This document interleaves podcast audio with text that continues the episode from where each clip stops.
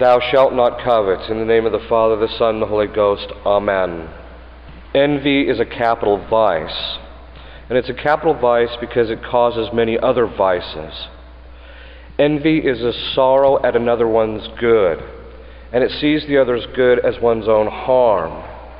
And in this it differs from jealousy.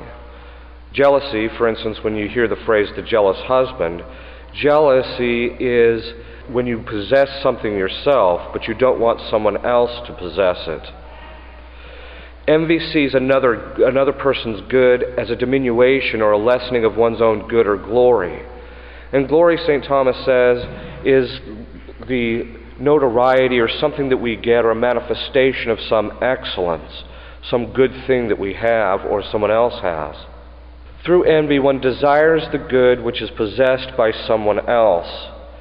And it is for this reason that our Lord said, Thou shalt not covet. Because if a person covets, then he will suffer envy and also a number of other vices. These vices, which arise from a capital vice, are called daughters. And the reason they're called the daughters of a vice is because in Latin, the vices are feminine in declension. And so as a result, they call them the daughters of envy, for example, or the daughters of lust, or things of this sort. And they're vices which arise when somebody suffers from envy. These daughters, I think we should reflect upon because it tells us something about human psychology and about ourselves. And we can look at these things, these daughters, to see if we are suffering from envy. There are several daughters of envy. And one of them is when one seeks to lessen another's glory, that is, you seek to take away from someone else's excellence or manifestation of someone's excellence. St. Thomas says if it's done occultly, that is, secretly behind closed doors and you tell like one or two people, it's called the vice of murmuring, in which you go around saying bad things about somebody in order to take away from their reputation. If it's more manifest, it's called detraction that is, you say something in order to take away from their, uh, from their glory. The person who suffers from this kind of um, vice seeks to find fault with the other person to make themselves feel better because they do not possess the good that they see in the other individual. Then there is also what St. Thomas calls the promotion of one's adversaries. That is, one works against the person that one envies you want to make sure that they don't get anything more than they already have, which very often when people envy, they don't think that the other one is deserving of it. Envy drives one to be friends with those whom one normally would not uh, be friends with because of the hatred of the other person. And this brings up the next daughter, which is hatred in the sense that one hates the person that one envies. And you also hate those who keep you from obtaining the thing that you want. Joy is also a vice when one takes joy in another one's misfortune. So the person who envies another person, when that person that they envy suffers some evil, they take joy in it, which is obviously directly contrary to charity. Envy also seeks to prevent one's neighbor from prospering because you don't want him to have anything that's good, whether you have it yourself or not. In the end, the daughters of envy culminate in the worst daughter of envy, which is hatred of God's providence. And this applies not only to mundane goods. For example, when we see the guy next door has a Lexus and we were driving around in a Volkswagen, we would prefer to have his Lexus. And so that pertains to mundane goods. Or, for instance, when people envy because someone else has won the lottery, even though they've bought several tickets and lost. But we also see it in the context of spiritual goods. For example, when it's clear that one particular individual is graced by God and has more virtue, or they were given particular graces to manifest God's glory in some way, and so we envy against those spiritual goods. So uh, sometimes you'll see this in a kind of a fam- family rivalry, in the sense that if one family is more virtuous than another, the people in the other family that aren't so virtuous will go around detracting or saying bad things about the other family. Envy tends to take all sorts of strange forms. For example, I have seen on occasion married men whose marriages don't work out very well end up envying priests who are celibate. Or they envy the priest because they have some good thing that they would like to have themselves. But this also goes both ways. Given the current scandals and the lack of virtue among the clergy, you even see priests envying married men because of the wives they may have or things of this sort. Sometimes women will envy other married women because of the spouse that they might have or spouses that they might have. And this very often causes them to go around causing no end of trouble. And this is particularly the case among married women who don't particularly like the spouse they have. They happen to see the surface goodness of another one's spouse, and so they envy them. And if the envy becomes strong enough, then they go around causing trouble for the family that, um, or for, particularly for the woman who has this other spouse. Envy is a capital vice because it leads to many sins. And therefore, we must work very hard in order to avoid uh, this envy. Because in the end, it is a, a hatred, as I mentioned, of God's providence. And therefore, there are a few things that we can work on. The first is an abandonment to God's providence. God's providence is such that we are only given certain goods in life, then we must accept that. We all must accept the fact that God has chosen to simply give some people more goods than others. And this isn't because he, doesn't, he hates one group of people and likes others. It's because of the fact that he has decided to manifest his various perfections in different ways through different people. And those who suffer from envy ultimately hate God's distribution of spiritual and temporal goods. The person must have a detachment.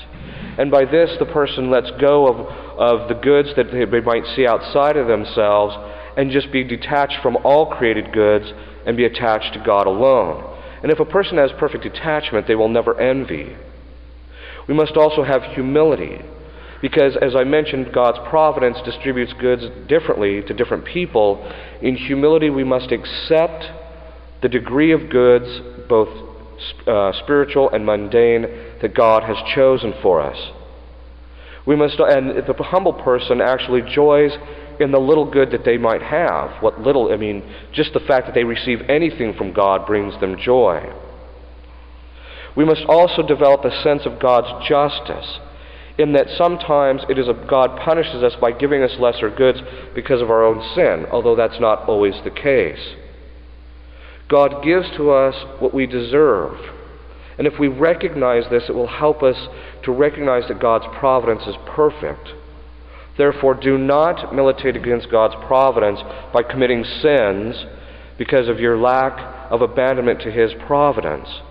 Rather, look at the person with perfect charity can look at the possessions of another person and see the glory in God and take delight in it alone.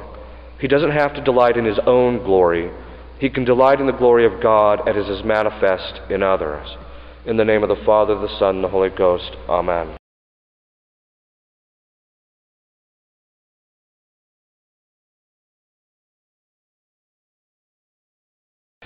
Every kingdom divided against itself is brought to desolation. In the name of the Father, the Son, and the Holy Ghost. Amen. On several occasions, you have heard me talk about anger and the various aspects of anger, but now I'd like to talk a little bit about certain other aspects of anger because it is a capital vice. Anger, as I have mentioned, is a complex passion in which one suffers a certain sorrow because of some injury that one has incurred and also, there is a desire for vindication. Anger conflicts the soul because there is at once sorrow at the injury, and yet there is also another kind of inclination that is a desire for vindication. Anger is not only just a passion or emotion, it is also a vice. It is a vice when it is either too much, that is, you're angry, you're too angry, that is, the anger doesn't fit the thing that, it's, uh, that you're angry with or you don't anger enough. That is, a person who has no reaction and is a bit insensible regarding things that he should be angry about, then that also is a vice. Anger, moderated by right reason, is a virtuous thing. But here we mean by that that only consequent anger, that is, anger that we recognize that there is truly something to be angry about, and we are angry only no more and no less to the degree that it ought. St. Thomas says there's different kinds or species of anger. In relation to the origin of anger, he says that there are what we call choleric persons. Now, choleric is this type of disposition. And those people who are choleric are those who are angry too quickly or only for a slight cause. And so there is a certain vice of being choleric. Then there is the vice in relationship to the duration of anger. For there is anger that endures too long. And St. Thomas says this happens in two ways. One, because the cause of anger, the inflicted injury, remains too long in man's memory, that is, he keeps thinking about it. The result being that it gives rise to a lasting displeasure, wherefore he is called grievous and sullen to himself. In other words, he broods, and so brooding is a vice that arises from anger, or is a kind of anger. Then it happens on the part of the vindication, in which a man seeks with a stubborn desire to get the vindication from the people who have injured him. And this St. Thomas calls ill temperedness, or sometimes in English we would say they are stern. These are people who do not put aside their anger until they have inflicted punishment or vindication. Then he says there are three degrees of anger. The first degree is when we have an inward conception, that is, we perceive something and it just, it remains purely inward, our anger. We see something that we've been injured, and so we anger interiorly. The next degree is when the anger is manifested by outward signs and even breaks into its effect.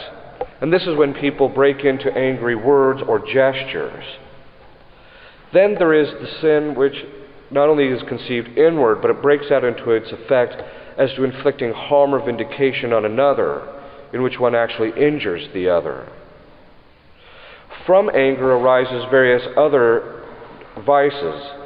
Because it's a capital vice, like all other capital vices, there, it has certain daughters, that is, other vices that arise from it.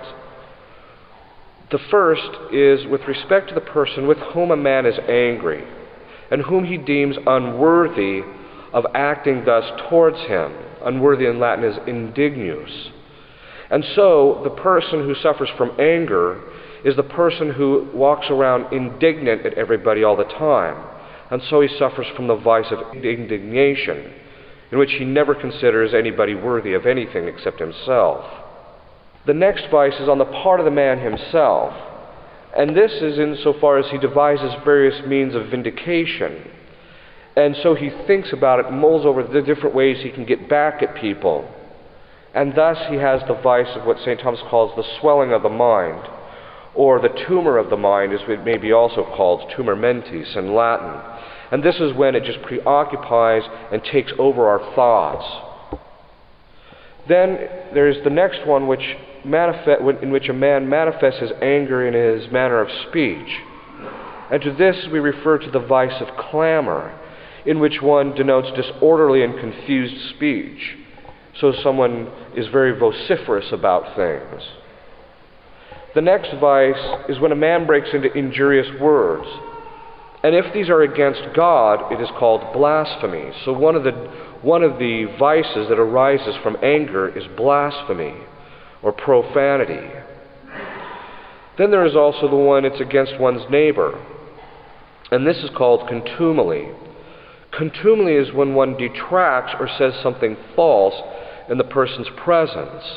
That is, you say something to their face by detracting against them, by saying some true aspect of theirs that is defective, or when one says something false, that is, one lies about them. That means, therefore, that lying and detraction are also daughters of anger. Anger also gives rise to what we call the vice of quarrelsome, quarreling, by which we understand all manners of injuries inflicted on our neighbors through anger. But a quarrelsome person is also someone who is argumentative. So angry people tend to be very argumentative. They simply won't let somebody's word be the last word. They always have to get the last word in.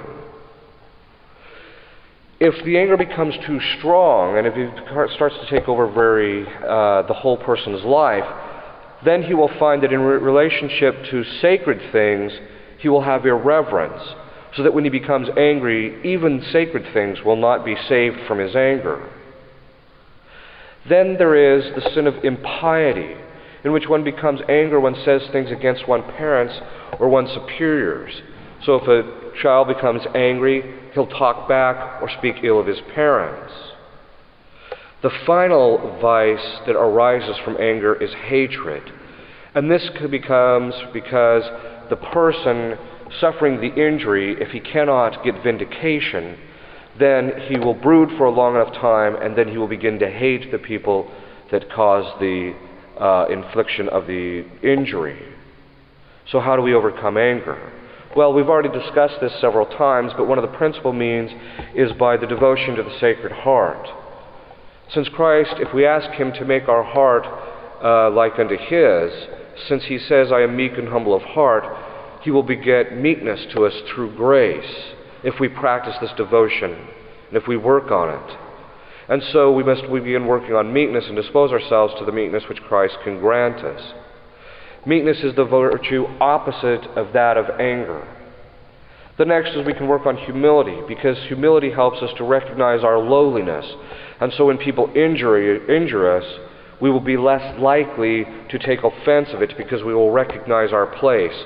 That is, we are deserving of every type of humiliation which God chooses for our state in life. And then finally, we must work on a spirit of mortification. Because by working on a spirit of mortification, we are willing to suffer the injuries that other people, the other people inflict upon us. And so, as a result, we must also keep in mind that we must bear patient uh, injuries patiently. And this is, of course, a spiritual work of mercy. But that can only come through a spirit of mortification. So therefore, do not let your anger become to consume you, and if you have it, work on these things seriously. And if you work on the devotion, you work on meekness, and you work on humility and a spirit of mortification, you will find that the anger will evaporate on its own. In the name of the Father, the Son, and the Holy Ghost. Amen.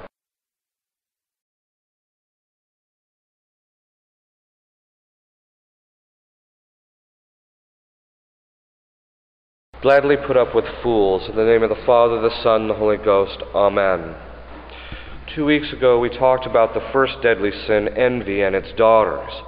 And now it would be good to talk about one of the next deadly sins, which is pride, and what St. Thomas calls its species. Pride is an immoderate desire for excellence. It causes us to judge ourselves greater than we are, and it moves us to deny the truth because we want to think ourselves greater than we are, and we don't want to live by the truth, which is to recognize how little we are. This immoderate desire for excellence means that we desire something that is beyond what is suited to us or what is proper to us. And given this, St. Thomas says there are four species of pride. The first is a desire tending towards that which does not suit us. So, for instance, if someone strives for something that is beyond his particular virtues or capabilities or his state, it is inappropriate. It is a manifestation of pride to desire these things.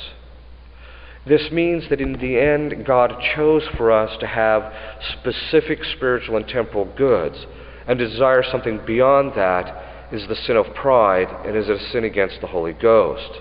The next is when one boasts of that which he does not have. That is, one actually thinks that he has something greater than, than he actually ends up having. The third species is when one thinks does have something from oneself when in point in fact he received it from another. For example, when one thinks that one's accomplishments in this life are his own, rather than ascribing them to God who gives one the grace to do these things. In this respect, St. Thomas says that the person claims a merit which is not proper to him. The third species of pride is when one overestimates one's own good. For example, someone is actually better than us, but we think that we are better than them. And with this, in this respect, St. Thomas says that this species of pride causes us to look down on others. Pride is of its very nature a mortal sin, because the proud man is not subject to God, but only to himself. That is, he thinks himself above God's law, he thinks himself above everything that God has established, and therefore, in a certain sense, he thinks himself above God, knowing better than even God himself, who has established this order. So, in this respect, St. Thomas says it's a moral sin to have pride. But he says that it can be a venial sin or a venial sin if a person fights it and he only gives into it partially, or if there's only it's the voluntariness is not full. Or if a person has the swellings of pride, which St. Thomas says are in our appetites, our sensitive appetites, our passions, if he has this swelling but he fights it and does not give into it, then it is merely an imperfection, something which he must fight against. It is a capital vice. And it's called a capital vice because um, every other sin or many other sins become, come from it or stem out of it. In fact, every sin begins with pride. Because every sin has as its root a thinking that one is above God's law and does not have to be subject to it, and that it is okay for us as individuals to not be subject to God's law and to violate it.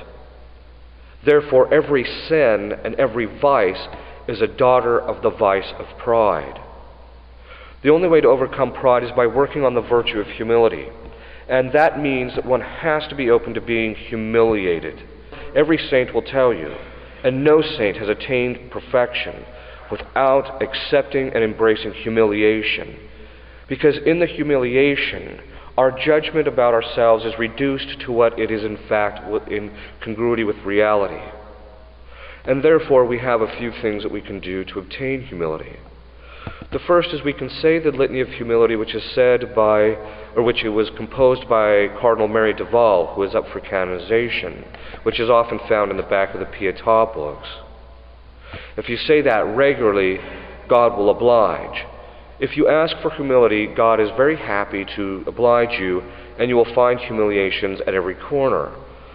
But in point in fact, usually what this is a sign of is not so much that there's new humiliations, but that now you're becoming more sensitive. God gives you grace to become more sensitive to your overestimation of yourself, that is, to your pride.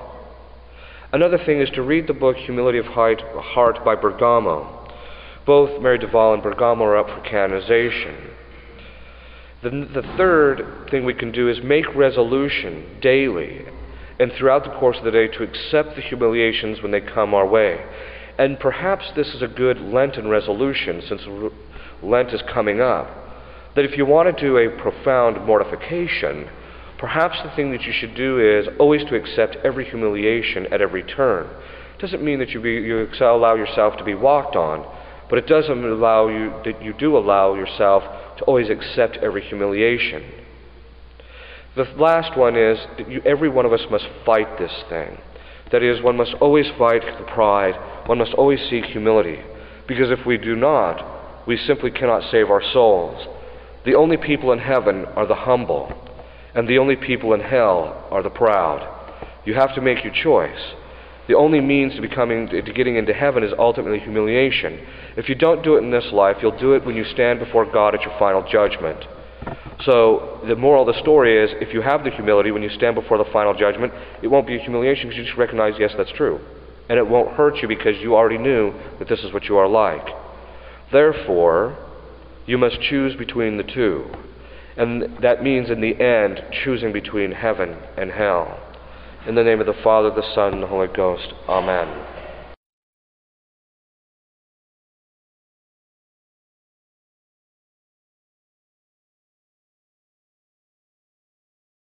I put away the things of a child in the name of the Father, the Son, the Holy Ghost. Amen. Gluttony is a capital vice in which one has an inordinate desire for food or for eating. And St. Thomas says that there are different species of gluttony. The first is what he calls the vice of sumptuousness. And this is when one is only willing to eat costly food. For example, when someone is unwilling to eat lesser food, but one only wants to go to expensive restaurants. The next vice deals with the quality of the food. That is, when one seeks to have food that is prepared too nicely. And this is the vice of daintiness. So someone who suffers from daintiness only wants certain kinds of food prepared in certain ways. And he's unwilling to eat food broadly. This is why we have to work on um, avoiding certain kinds of foods if it's going to cause us this problem. Next is regards to the sheer quantity. And this is when someone simply eats too much. And this is the normal connotation of gluttony. Often people ask, well, how do I know I've committed gluttony? Well, it's very simple.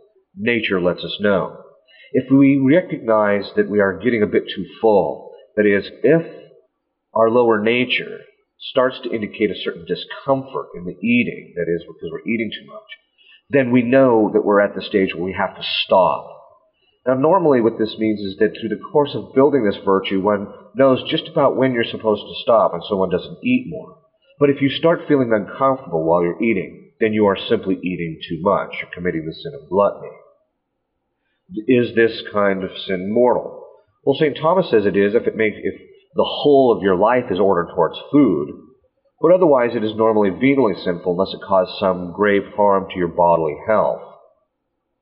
The next species of gluttony is when one does not take the proper time to eat food. That is, one eats too hastily. And to this, St. Thomas assigns the vice of hastiness, when one eats too quickly. The next, or the last, is when one fails to observe the due manner of eating. That is, we should eat with a proper decorum. And the opposite of this proper decorum in eating is called the vice of greediness. That is, one eats greedily. Gluttony is a capital vice, and therefore there are certain daughters, that is, other vices which arise from it. The first daughter which arises from eating it excessively or moderately in the wrong way or only the only certain kinds of food, is that it tends to dull the keenness of our intellect. That is, by immoderate meat and drink, our keenness is certain, certainly dulled. And with respect to this, the first daughter of gluttony is called the dullness of sense and understanding. And what this means is that if when we eat too much, it tends to take an edge off of our intellectual clarity. Those who fast and abstain tend to find that there's a certain intellectual clarity that arises from that practice. The next vice is what St. Thomas calls indecorous joy. This is when all the other inordinate passions are directed to joy or sorrow. That is, what happens is an indecorous joy, that is, what arises, is that people take delight in things in a way that is inappropriate. The next is regards, the next vice, or next capital vice, is regards disordered words. That is, when we eat too much, we lack a certain or, um, orderliness with respect to our words. And to this, when we eat too much, it gives rise to the vice of loquaciousness. The next is the vice of scurrility. That is a kind of levity resulting from a lack of reason, which is unable not only to bridle speech, but also to restrain, restrain outward behavior. Scurrility is the vice in which we perform actions in a way, external actions, which are unbecoming to us, or in a way that is unsuited. The next is the vice of uncleanness, and to this we may actually assign the vice of lust.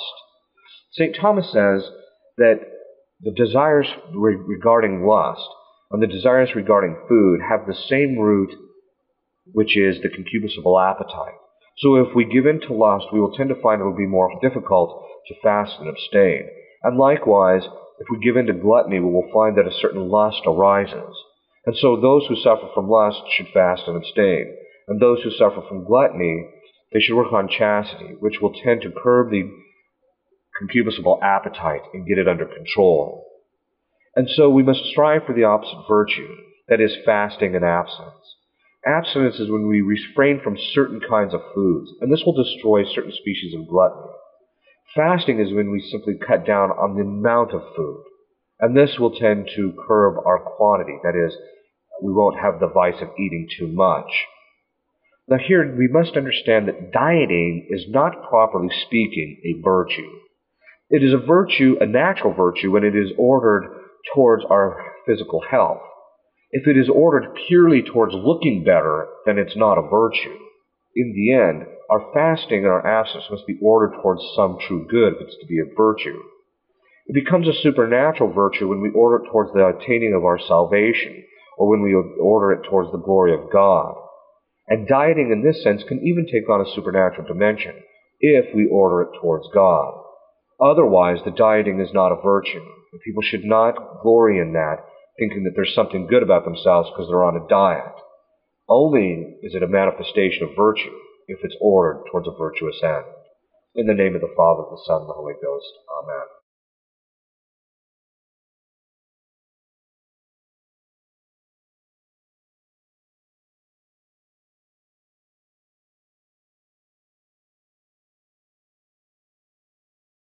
I put away the things of a child. In the name of the Father, the Son, and the Holy Ghost. Amen.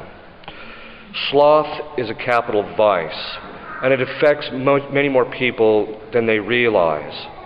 And in order for us to determine whether we actually have sloth, it would be good for us to review the characteristics of sloth, sometimes called laziness. St. Thomas says that sloth is a sorrow at spiritual things.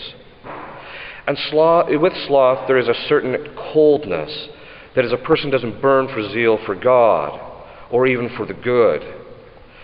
Sloth depresses the soul.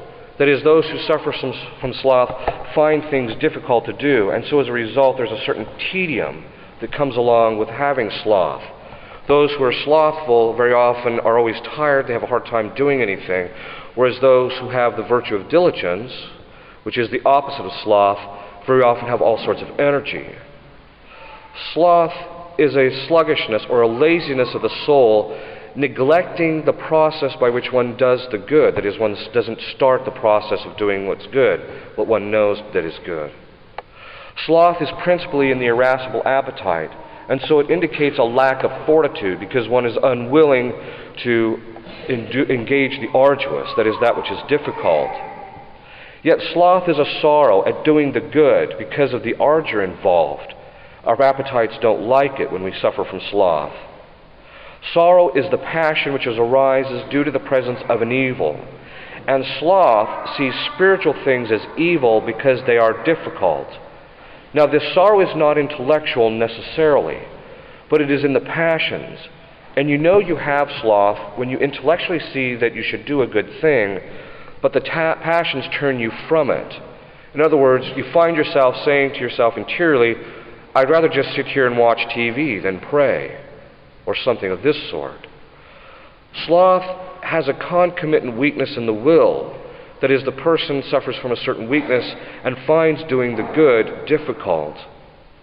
The trajectory of sloth is mediocrity. If you find that your spiritual life is mediocre, then more than likely you suffer from spiritual sloth. Sloth is a certain complacence, that is, you're pleased with or a satisfaction with the pleasures of the body. For example, in sleeping or in just in laying around, because we do get a certain pleasure out of just laying there. There is a lack of joy in spiritual things with sloth. St. Thomas says that sloth is a mortal sin if reason consents to the horror or detestation or flight from spiritual goods Otherwise, it is only venially sinful. And one of the effects of sloth is that we suffer from a certain inquietude of the body. And St. Thomas says this is due to the fact that we sit in one place for long periods of time. That is, we just don't move. The manifestations of sloth can be seen in those who prefer to sleep in without a sufficient reason, or they don't go to bed at a reasonable hour. We also see people who suffer from sloth because they lack diligence at work whether they work outside the home or in.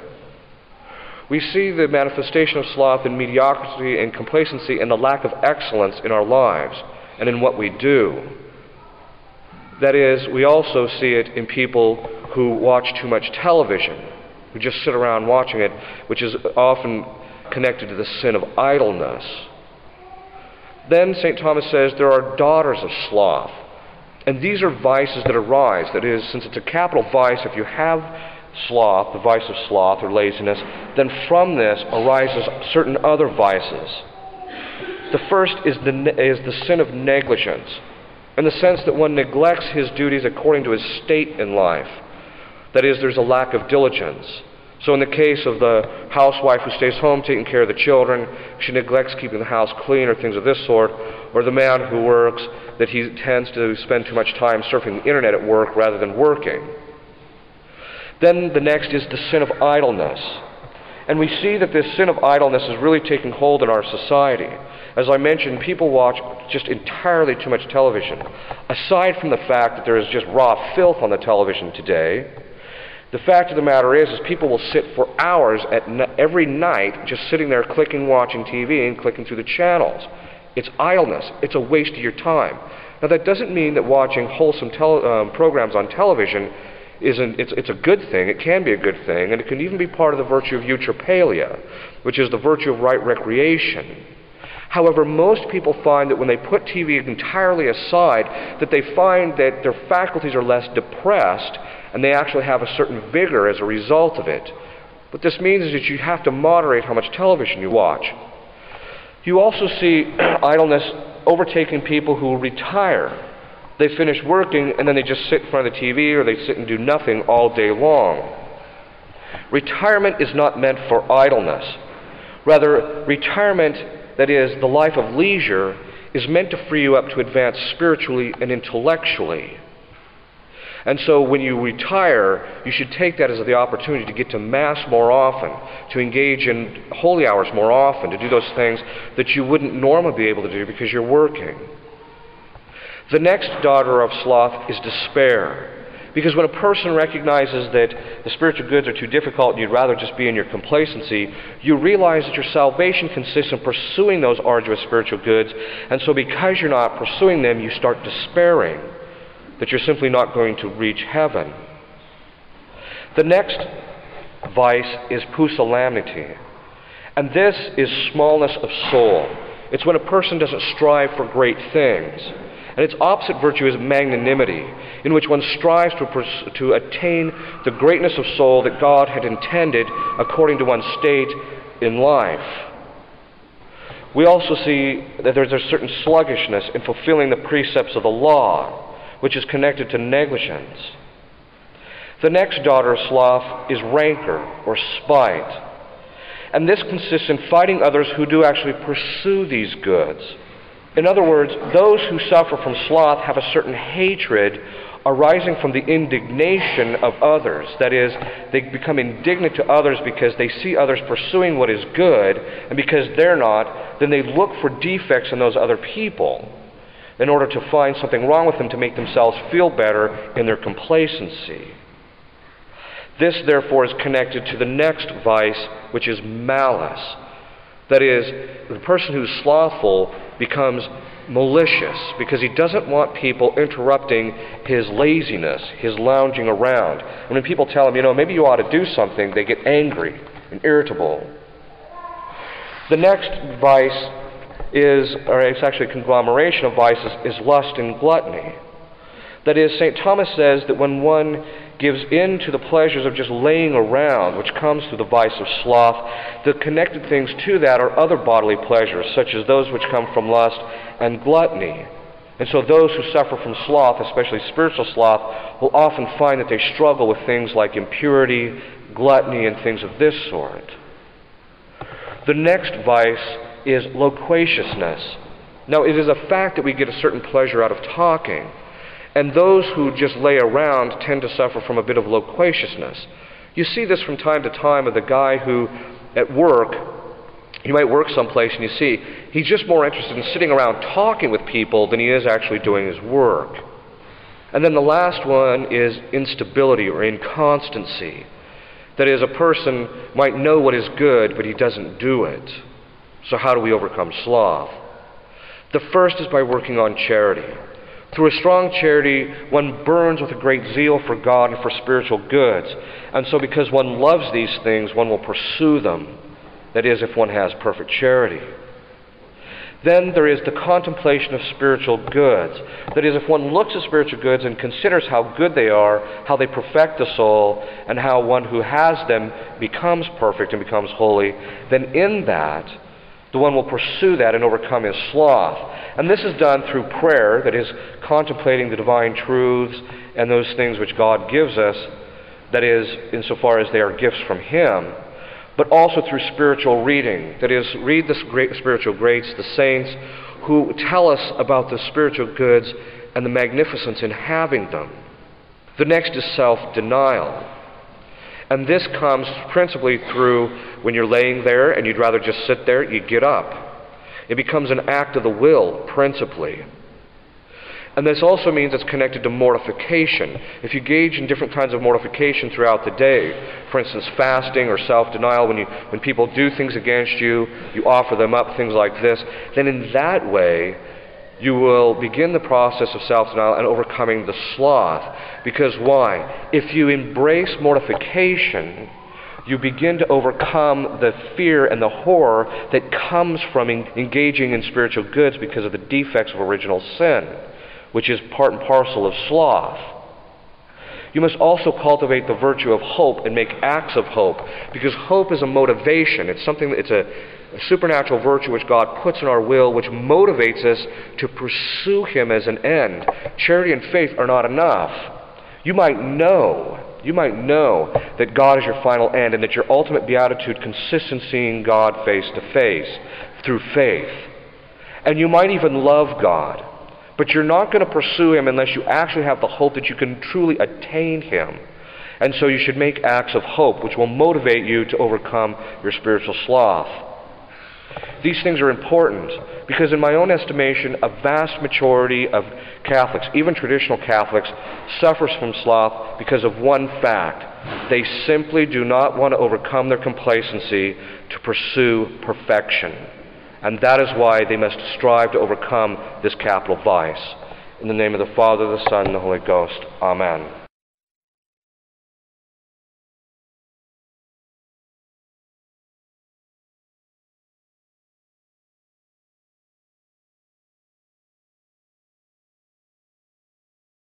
Every one of you learn how to possess his vessel in holiness and in honor in the name of the Father, the Son, and the Holy Ghost. Amen. Vainglory is a capital vice, because like many other sins or many other capital vices, other sins and other vices arise from it. St. Thomas teaches us that glory signifies a certain clarity, which imply a certain display. Wherefore the word glory properly denotes the display of something which, which is becoming or fitting in the sight of men, whether it be of bodily or a spiritual good. The word glory properly denotes that somebody's good is known, and approved by many or a few. That is, it's something which can be known and which we see in other people. It is not a sin to know and approve one's own good, St. Thomas says, for it is written in 1 Corinthians, Now we have received not the Spirit of this world, but the Spirit that is of God, that we may know the things that are given us from God. It is not a sin to be willing to approve one's own good works, also, for it is written in Matthew, let your light shine before men. Hence, the desire for glory does not of itself denote a sin, but the desire for empty or vain glory denotes a sin. Now, glory may be called vain in three ways. One, on the part of the thing from which one seeks the glory, as when a man seeks glory for that which is unworthy of glory. For instance, when those who do work to their house so that everyone in the neighborhood will see it and think well of them. Second, on the part of him from whom he seeks glory. For instance, some people worry more about a complete, what their complete stranger thinks rather than their own parish priest. Three, on the part of the man himself who seeks glory, for that he does not refer the desire of his own glory to a due end, such as God's honor or the spiritual welfare of his neighbor. And this is what we understand by true glory. That is, we, everything that we take glory in, or everything that manifests that we desire with respect to glory, always is referred to God, that is, to God's honor, or for the spiritual welfare of our neighbor, which then again has God as its end. That which we receive from God is not vain, but true glory. It is true that some are heartened to do works of virtue through desire of human glory as also through the desire for other earthly goods, and he is not truly desirous who does virtuous deeds for the sake of human glory, as St. Augustine says in The City of God. It is necessary for man's perfection that he should know himself, but not that he should be known by others. Wherefore, glory is not to be desired in itself, rather, it may be desired as being useful for something, either in order that God may be glorified by men, or that men may become better by reason of the good they know to be in other men, or in order that man, knowing by the testimony of others' praise the good which is in him, may strive to persevere therein, and to become better. In this sense, man, a man should protect his reputation, and that he should provide good things in the sight of God and men, but not that he should take an empty pleasure in human praise. That is, any praise that he receives he must refer to God, since God is the ultimate cause of any perfection that we have. Glory is an effect of honor and praise. Because from the fact of that a man is praised or shown any kind of reverence, he acquires charity in the knowledge of others. And since magnanimity is about honor, it follows that also it is about glory, seeing that as a man uses honor moderately, so too does he use glory in moderation. Hence, inordinate desire of glory is directly opposed to magnanimity, that is, greatness of soul. And magnanimity is the virtue by which one only seeks the honor which is proportionate to one's state in life, or one's perfections, or one's abilities, no more and no less. So, for instance, a layman does not seek the honor that is due to a priest, and yet a priest seeks the honor that is due to a priest not for his own sake, but so that God may be reverenced and honored. Vainglory, St. Thomas says, is a mortal sin. If one makes the end of one's whole life work, that is, if one makes vainglory the end of one's life's work. When a man prefers the testimony of man's to God's, then it is also can be mortally sinful. Or if man does not do some good necessary for salvation out of a human respect, uh, then it can also be mortally sinful. Otherwise, vainglory is venially sinful. St. Thomas says there are several daughters of vainglory, and like other every other capital vice, vainglory gives rise to many other sins and many other vices. The first is what we call in Latin admiratio, or admiration, but it has a specific meaning. Sometimes it is translated as wonderment or wonder. This is when somebody, uh, when they see something that is true in someone else, they, they are astonished by it. And this type of vice, that is, when someone wants to manifest something true to other people, um, that from that arises a kind of love of novelty, which men are wont to wonder at most. But if, if what a person tries to manifest is false, that is, if a person tries to show that he is very holy and pious when in fact he is not, then it is the vice of hypocrisy. And so from the, from the, from vainglory arises the vice of admiration, that is, where people always try and seek to be novel to other people, or the vice of hypocrisy. Now, in consideration of all of this, novelty and everything like this, think of that in light of the last 40 years of liturgical renovation. St. Thomas says that a man strives to make known his excellence by showing that he is not inferior to another, and this happens in four ways. First, as regards to his intellect or his mind, and thus we have the vice of obstinacy, by which a man is too much attached to his own opinion, being unwilling to believe one that is better or more knowledgeable than he. So a person is obstinate because they're unwilling to change their opinion when someone of greater knowledge shows them that they're wrong. Second, as regards to our will. And in this respect, we have the vice of discord, whereby a man is unwilling to give up his own will and agree with others when it is suitable and right. Next is regards to speech. And here we have the vice of contention, whereby a man quarrels noisily with another. People who are contrarians or argumentative are people who suffer from the vice of contention. The next is regards to deeds, and this is the vice of disobedience, whereby a man refuses to carry out the legitimate command of his superiors. And so when a person has vainglory, they will be inclined to disobedience because they do not want to see themselves as subject to another. Another daughter, which is related to the vice of contention, is the vice of complaining. Contention is done loudly, while complaining is done somewhat quietly. And complaining arises from two things. One, from vainglory, in which one does not want to do lower things because he wants honors, which lower things do not bring, even though the willingness to do lower things bestows humility, which is among the greatest of virtues. Pride also uh, causes one to complain. Pride causes one as when one judges himself greater than he is, and therefore thinks he should not be subject to certain things, and when he is, he complains. And when he does not think he is getting what he deserves, whether this is true or not, he also complains. Complaining is a sign of pusillanimity, which is a smallness of soul in which one does not strive for greatness, in that one is unwilling to die to self, that is, one is unwilling to be mortified and to suffer, even insults and things of this sort, that one is not willing to strive for what is great, that is, possession of soul. And so he takes an easier path by complaining, rather than engaging the arduous good of dying to self. And therefore, complaining is opposed to the virtue of fortitude. And so, complaining is a manifestation of weakness and cowardice in fighting oneself and controlling and disciplining oneself. So, how do we avoid vainglory? The first is through humility. We must know ourselves. This comes through humility. That is, humility helps us to see ourselves as we truly are.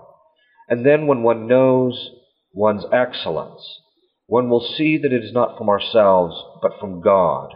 And therefore, we will always refer these good things in us back to God. The next is to strive for the virtue of magnanimity. This is the virtue which moderates our desire for greatness based upon our capacity. And in this respect, magnanimity, the magnanimous man, is the man who strives for that greatness of soul which he is able to possess, because he sees in himself his abilities and what he should strive for, but no more and no less. We must also avoid envy, which can cause one to glory in vain things. That is, when one sees someone else possess something, we can be very often inclined to hypocrisy, to mimic, or to take uh, to glory in things which we see other people have, which is vain. We must also practice self-denial, which makes it easier to direct all the praise and honor that people give us to God. We must also practice mortification. This not only helps self-desire, but it also helps humility by recognizing not only our perfections, but also our imperfections and we thereby adjust our goals regarding the virtue of magnanimity through mortification. Lastly, we can work on charity, because charity moves us to direct everything about ourselves towards God, insofar as charity is a virtue in the will by which we love God and are enabled for the sake of God. And so charity, which is in the will, moves all our other faculties to view everything in the light of God. And in this way, we will only take glory in the things that pertain to God, and we will always refer them back to God, and we shall not glory in any other thing. Thereby we shall avoid vainglory.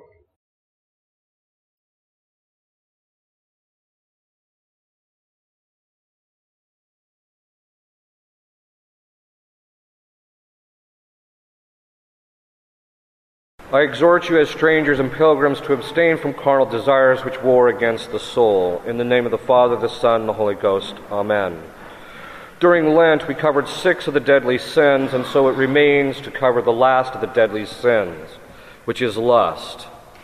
Lust is a capital vice, which has, like all the other deadly sins, many daughters. St. Thomas defines lust as an inordinate desire for venereal pleasure unless pertains not only to the matters of the sixth commandment, but also to the ninth commandment. It is a mortal sin to lust after another person in one's heart. And this is important because many people today do not believe that thinking about it or looking at it is necessarily sinful. It's as long as you don't touch, they say. That's not the case. There are different kinds of thoughts, however, that kind of pop into people's minds. Sometimes the thought will just come into your mind through no fault of your own. And there's no sin in that as long as you don't give in to it. The sin begins once you recognize this is wrong and then you give in to it and you continue it. Otherwise, there's no sin on your part. The daughters of lust, according to St. Thomas, are manifold. And he gives eight of them, but we're going to talk about even more of them. The first, which St. Thomas gives, is blindness of the intellect. St. Thomas says that lust draws one to excess or defect in judgment and affects one's ability to grasp the truth in general. St. Thomas always says that truth lies in the mean, by which you don't judge something to be greater than it is, nor less than it is, but as it is. But the problem with lust is, is that it tends to drag us to excess in relationship to some things, that is, in thinking that these things are good, or morally good when in fact they're not, Or it drags us to defect in the sense that people say after they've engaged in actions contrary to the sixth and ninth commandment for a while, oh, they're not that bad. This is why a culture which is crazed regarding the things of the sixth and ninth commandments is doomed to destruction because it will deviate into error, and no culture can subsist in falsehood or error.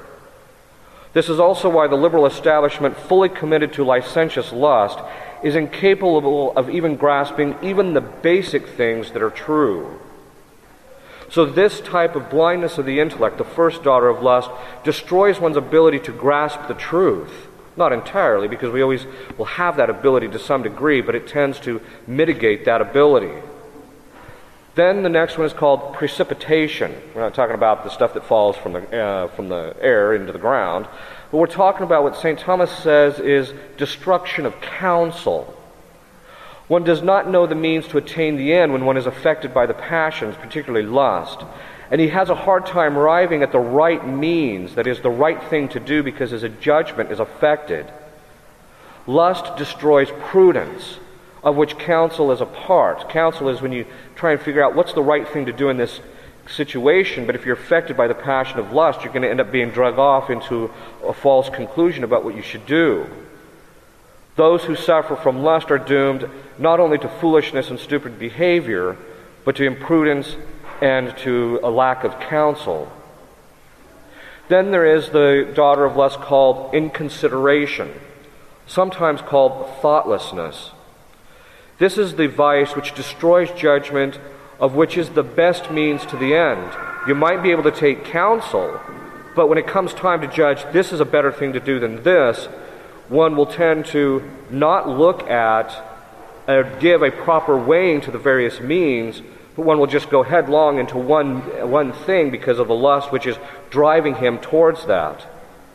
While precipitation makes it difficult to take good counsel and arrive at the various possible means to achieve an end, that is, to consider all of the various circumstances. Inconsideration is the vice in which the person might know the means, the various kinds, but he judges wrongly about which is the best. For example, a person who suffers from lust might know that mortification is the way to overcome this vice, but instead he chooses gluttony instead. That is, in other words, he chooses the things that, uh, instead of trying to overcome this particular vice, he ends up choosing something else. Then there is the vice of inconstancy. You might make, take the right counsel. You might even judge which is the best thing to do. But those who suffer from lust have a hard time keeping the course. That is, they might know the right thing to do, but they cannot keep the course because lust keeps dragging them off. So inconstancy is the vice in which you know the right thing to do, but you still command what is false. That is, you command what is evil and you have a hard time stay, you know, remaining fortitudinous. The next is what St. Thomas calls a disordered love of self. Because the person loves to satisfy his flesh, he tends to become selfish. And this is why chastity is an absolute must for those who are courting, since they have to demonstrate to each other that they are not selfish. People who are courting and then engage in acts which are contrary to the sixth and ninth commandments demonstrate to their prospective spouse that they are not worthy of marriage. They're not worthy of the other person because they cannot refrain from things which they might want. And marriage is a constant course of always refraining from what you want. You, obviously, everyone knows when you get married, you don't get everything you want. And that's precisely why those who are chaste before marriage demonstrate that they can keep the course. They can deny themselves in order to do the right thing.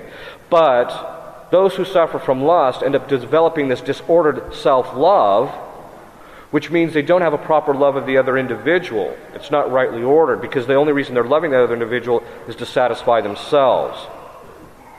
Then St. Thomas says, from lust also arises a hatred of God. And he says this because God prohibits acts against the sixth and ninth commandments. And so people start hating God or hating the sacred or hating anything that has to do with Catholicity or anything like that because of their lust. All you have to do is look at the media to get a clear grasp of that. Then they end up suffering from what the next vice, which is a love of the present life. When one suffers from lust, one becomes fixated on this life because it's only through this life that one can continue to satisfy his lustful desires. And so he tends to become fixated on this life rather than the eternal life. And this is why the he- um, health has become a fixation of our age. Not that one shouldn't take reasonable care of one's health, because one should. But very often people become fixated on remaining healthy because of the pleasures that they want to perpetuate. Then there is desperation of the future life, which is the next vice. That is, one suffers from despair. Because of the lust, and because one keeps falling into it, one does not think that he will be saved because he cannot overcome it. It becomes too difficult. Those are the ones which St. Thomas mentions. But from these, we can extrapolate a few more. The first is incircumspection. Circumspection is the virtue which you've heard me talk about a number of times, in which one keeps track of one's circumstances so that you know what the right thing to do is, that you can act prudently in your current concrete circumstances. But if you're already, if your prudence is destroyed, you can't judge the circumstances properly, and so from this arises incircumspection. People get so fixated on their lust, they lose track of their circumstances, who they are, where they are, etc. And this affects their entire personality when where their passions are concerned. Then arises this from gluttony. That is, when a person suffers from lust, they will also have a hard time remaining not temperate in relationship to food. And St. Thomas says that this is the case because the unit, the, the faculty, the concupiscible faculty which desires bodily goods, to which um, the sixth and ninth commandments pertain, and also which pertains temperance regarding food, is in the same faculty. So if you let the fac- that faculty get out of control in one area, it'll be harder to rein it in in another area. So from lust arises gluttony, and vice versa. If a person has a problem with gluttony, they'll also struggle with lust. That's why mortification, fasting, and an abstinence tends to reduce lust. Also, because of the inconstancy, there will be a lack of fortitude. The person loses his courage. And all, what happens is when it becomes bad, when it gets really bad, what, he, what is considered fortitudinous, what is considered courageous, is seen by the person uh, whose lust it takes over control. These things that are fortitudinous are seen as foolish. And so from this arises a person's unwillingness to lay one's life down for the truth. He's unwilling to suffer for the truth. Then from this we see that there's a certain effeminacy. St. Thomas Aquinas defines effeminacy as an unwillingness to be separated from pleasure in order to pursue what is arduous. Hence, from this effeminacy arises a mediocrity in life, not only just in the daily day living of life, but in the spiritual life as well. In Latin, the term for effeminacy is mollities, which is also the same term used for the solitary sin. And so, as a result, those who suffer from the solitary sin become effeminate. This is why one of the principal manifestations of a male is not licentiousness regarding the sixth and ninth commandment, but absolute control of himself in the sixth and ninth commandment. That's the mark of a true man. And because of this effeminacy in our culture, it has led to a kind of androgyny. Androgyny is a term which means that we, people start taking on the characteristics of both male and female. This is why you walk down the street, sometimes you see people you don't know which they are. Is it a male or is it a female? You're not really sure. But this is also why you see people starting to wear jewelry. You see men wearing jewelry, which is inappropriate. Now, here we're not talking about jewelry which pertains to proper excellences, like, for instance, jewelry of marriage, because marriage is an excellence. We're not talking about the manifestation of those excellences. We're talking about guys who just basically want to be uh, look nice in a way that is proper to women. So this type of effeminacy begets a kind of androgyny.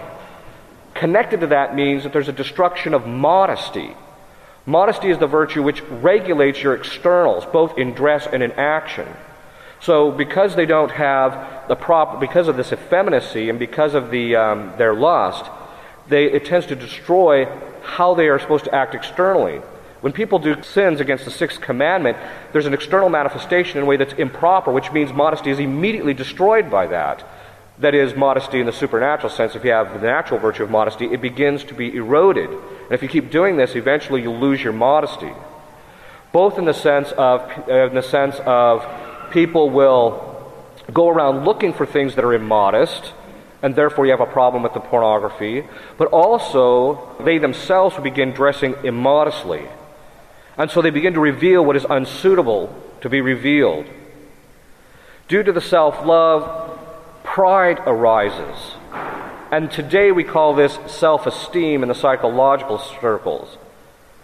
It is the true mark of a man, namely virtue, to look for things like beauty and sociability. Instead, he's, the mark of a true man is he starts looking for a wife, or in his wife, somebody who is virtuous, not someone who's beautiful, not someone who's sociable, except insofar as that's a manifestation of virtue, because that's what effeminacy ends up begetting. Effeminacy looks for somebody who's nice. Now, if you're going to marry somebody because they're nice, as I've said to seminarians, every time people want you to be nice, or they themselves are trying to be nice, look for the knife in your back. Why? Because if it's based on passion, which most of these niceties are, that means the minute you don't fulfill their passions, they're going to put the knife right in your back. That's why you don't marry a wife who's nice, or a man who's nice. You marry a wife or a man or a husband who is, well, actually, don't marry those. You marry people who aren't quite that yet. But you marry somebody who has virtue. And sometimes virtue comes a little stern, but that's because it's rightly ordered. Then there is from this, because there's a loss of media of, of modesty, and also arising from lust, is what St. Thomas calls the vice of scurrility. And this is the vice in which one is unable to control one's external actions. This is produced because of the lack of control in external actions pertaining to the six commandments. You've heard me talk about the virtue of decorum, in which one's external actions, which is a sub virtue to modesty, in which one's actions suit time and place. Not only that they don't go into areas of the sixth and ninth commandments, but in all matters that one has a proper regulated external actions. And this is the virtue of decorum. Lust destroys decorum. This is why people are becoming more and more disordered in their external behavior today. Which then brings us to the next one. So antisocial behavior and uh, militating against the social order begins to arise. This occurs because we see that lust doesn't want any restrictions, and so it doesn't want any impositions like marriage or laws or anything like that. And so people start working against the state because they don't want the state prohibiting what they want. Therefore, they also start working against societal norms and societal customs which are designed to protect modesty, chastity, and purity. Also, because they can't control themselves, then they want to control others for two reasons. One, they want to control other people so that they can use people for their own ends, for their own lust. And second of all, they want to control people to keep them from um, prohibiting what they're going to do. So, those who cannot control themselves try and control others. It's a general principle. Then there is the last daughter of lust, which is death. The Marquis de Sade, who is one of the most disordered, wretched people that ever walked the face of this planet, wrote a book which I'm not even going to give the title because, as St. Paul says, it mentions a sin that shouldn't even be mentioned. But in there, he talks about how the finality of uncontrolled license in the areas of the sixth and ninth commandment ultimately leads to death, not just to self, but to others. A, because one doesn't control oneself and so engages in, ba- in behavior which is going to, could cause him to become infected with various diseases, etc. But also because he doesn't exercise proper restraint on his passions. Then when people make him angry and he doesn't exercise proper control over that, he will not restrain his desire for vindication and he'll go around killing people. You can read the book Libido Dominandi by E. Michael Jones and see the direct connection, for example, between the complete licentiousness in relationship to the sixth and ninth commandments and the utter breakdown in the moral order at the French Revolution where they were guillotining people right and left. It becomes a kind of bloodlust, so to speak. This is also why we see that there's a connection to abortion today. And so we're starting to see a mass death. We're seeing genocide. We're seeing everything. We're seeing people who aren't even Christian fantasizing about wiping out whole segments of the American populace. This is the type of thing that it begets. So, how do we overcome it? First, custody of the eyes and custody of the mind. You've got to get control of the senses, both external and interior, which are going to lead you into these sins. Second, you can work on a true devotion to the Blessed Virgin Mary. Because she who is most pure loves to make children like herself. That is, she loves to beget the virtue of purity, so a strong devotion to her. You can also work on a strong devotion to the Sacred Heart, which will temper your desires. Mortification and fasting and things of this sort help. You must make resolutions of the will. So if a person is struggling with this, what you need to do is make little acts of the will aside from that saying, I'm not going to fall into this. I'm going to fight this. And then you start to develop a habit in the will, a virtue in the will against it, so that when it does happen, you have that habit or that virtue, some strength to fall back on. You can also make acts of hope and charity to combat the desperation, and the charity will tend to beget, because the fruits of charity, some of the fruits of charity will beget purity and chastity.